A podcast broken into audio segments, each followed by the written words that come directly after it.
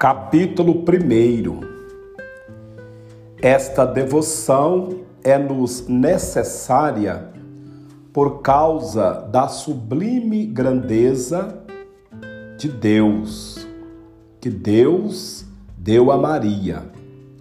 Introdução. Foi pela Santíssima Virgem Maria que Jesus Cristo veio ao mundo, e é também por ela que deve reinar no mundo. Durante a vida, Maria permaneceu muito oculta.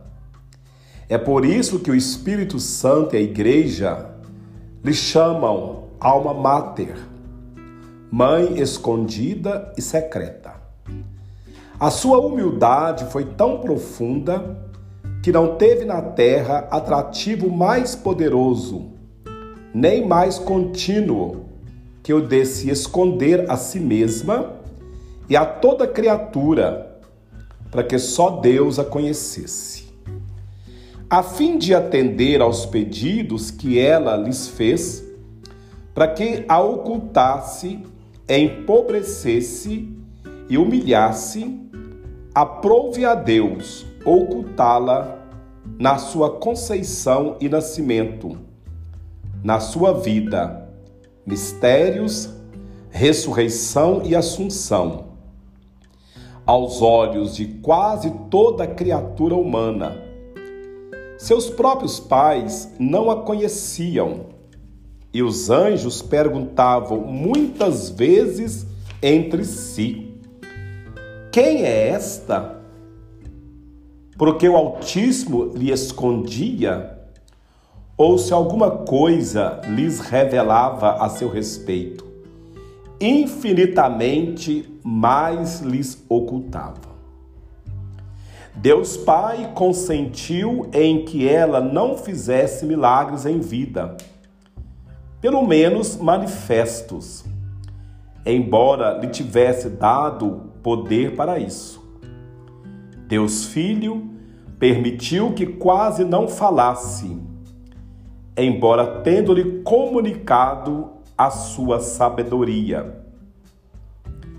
Deus Espírito Santo deixou que os seus apóstolos e evangelistas falassem muito pouco sobre ela, apenas o necessário para dar a conhecer Jesus Cristo, apesar de ela ser a sua esposa fiel.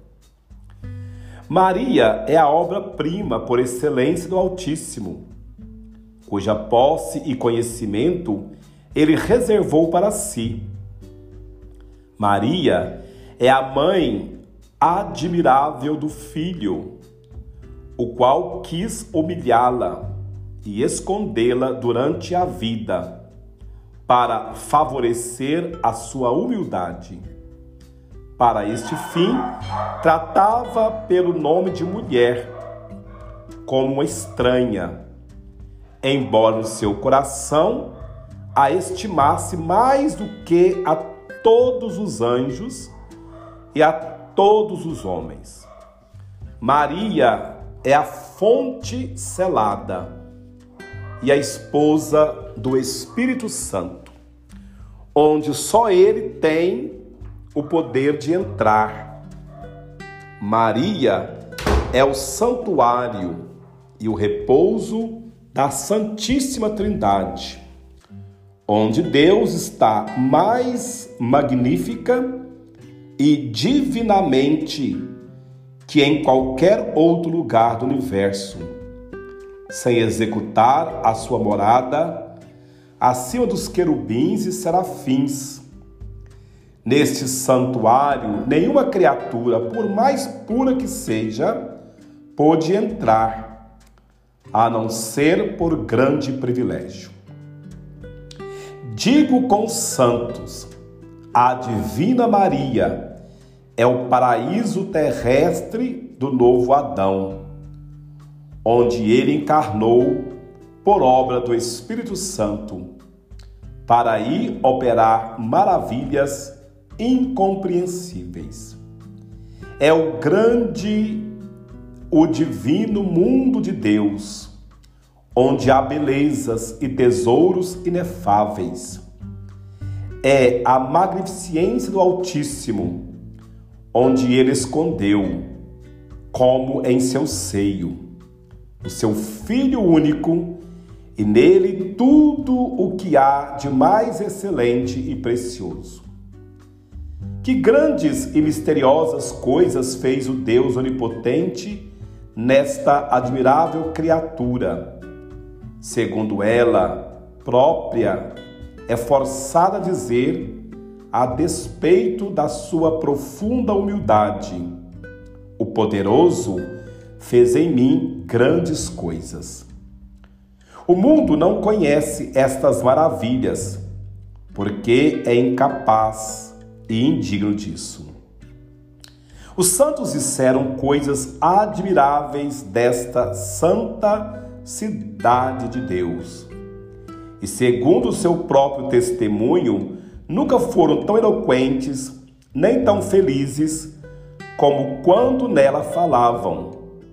E depois disto exclamavam que a sublimidade dos seus méritos, que chegam até ao trono da divindade, não se pode perceber que a extensão da sua caridade maior que a terra não se pode medir que a grandeza do seu poder, que até sobre Deus se estende.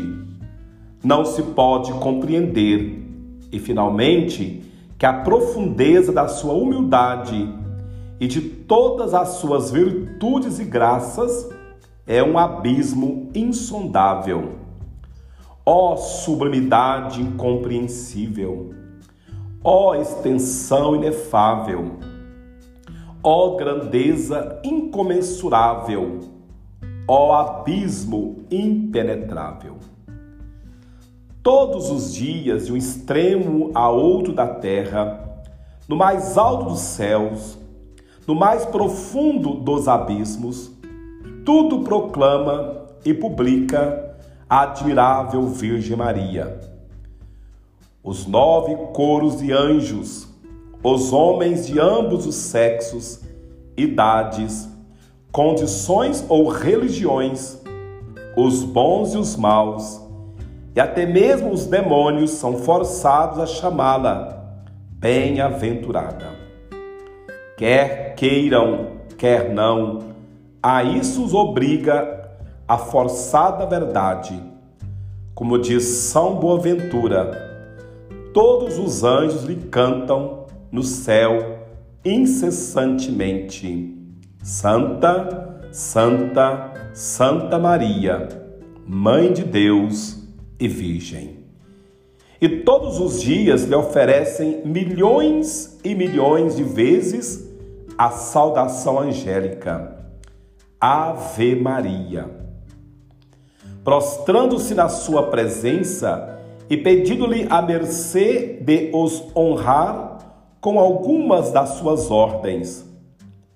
O próprio São Miguel, embora seja o príncipe de toda a corte celeste, é o mais diligente em lhe prestar toda espécie de homenagens e em fazer com que lhes tributem. Constantemente aguarda a honra de por ela ser mandado em auxílio a alguns dos seus servos. Toda a terra está cheia da sua glória, particularmente entre os cristãos que a tornam por tutelar e protetora em muitos reinos, províncias, dioceses e cidades. Quantas catedrais consagradas a Deus sob a sua invocação? Não há igreja sem o altar em sua honra, região ou cantão sem alguma de suas miraculosas imagens, ante as quais toda espécie de males são curados e se alcança toda espécie de bens. Quantas confrarias e congregações em sua honra? Quantos institutos religiosos colocados sob o seu nome e proteção? Quantos confrades e irmãs daquelas confrarias, quantos religiosos e religiosas de todos esses institutos publicam seus louvores e anunciam as suas misericórdias. Não há criancinha que, balbuciando a Ave Maria, a não louve. Não há pecador, por mais empedernido que não tenha ao menos uma centelha de confiança nela, não há até demônio algum no inferno que, temendo-a, a não respeite. Depois disto, forçosos é dizer com os santos, de Maria nunca satis. Isto é, Maria não foi ainda suficientemente louvada e exaltada, honrada, amada e servida. Merece ainda muito maior louvor, respeito, amor e serviço. Por isso devemos dizer com o Espírito Santo: toda a glória da filha do rei lhe vem do interior e como se toda a glória exterior que o céu lhe tributam a porfia não fosse nada em comparação com a que recebe interiormente do Criador. As pequenas criaturas desconhecem essa glória por não poderem penetrar no mais íntimo segredo do Rei.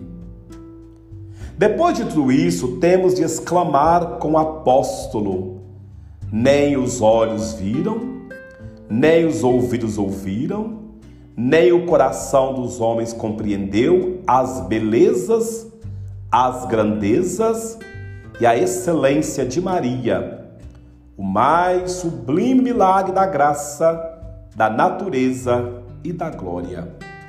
Se quereis compreender a mãe, diz um santo, procurais compreender o Filho.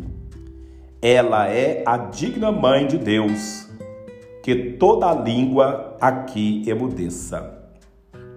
Foi o meu coração que editou o que acabo de escrever, como particular alegria, a fim de mostrar como Maria Santíssima tem sido insuficientemente conhecida até agora. E como é esta uma das razões porque Jesus Cristo não é conhecido como deve ser. Se é certo que o conhecimento e o reino de Jesus Cristo se estabeleceram no mundo, não será mais que uma consequência necessária do conhecimento do reino da Santíssima Virgem Maria ela deu Jesus Cristo ao mundo a primeira vez e há de fazê-lo resplandecer também segunda vez.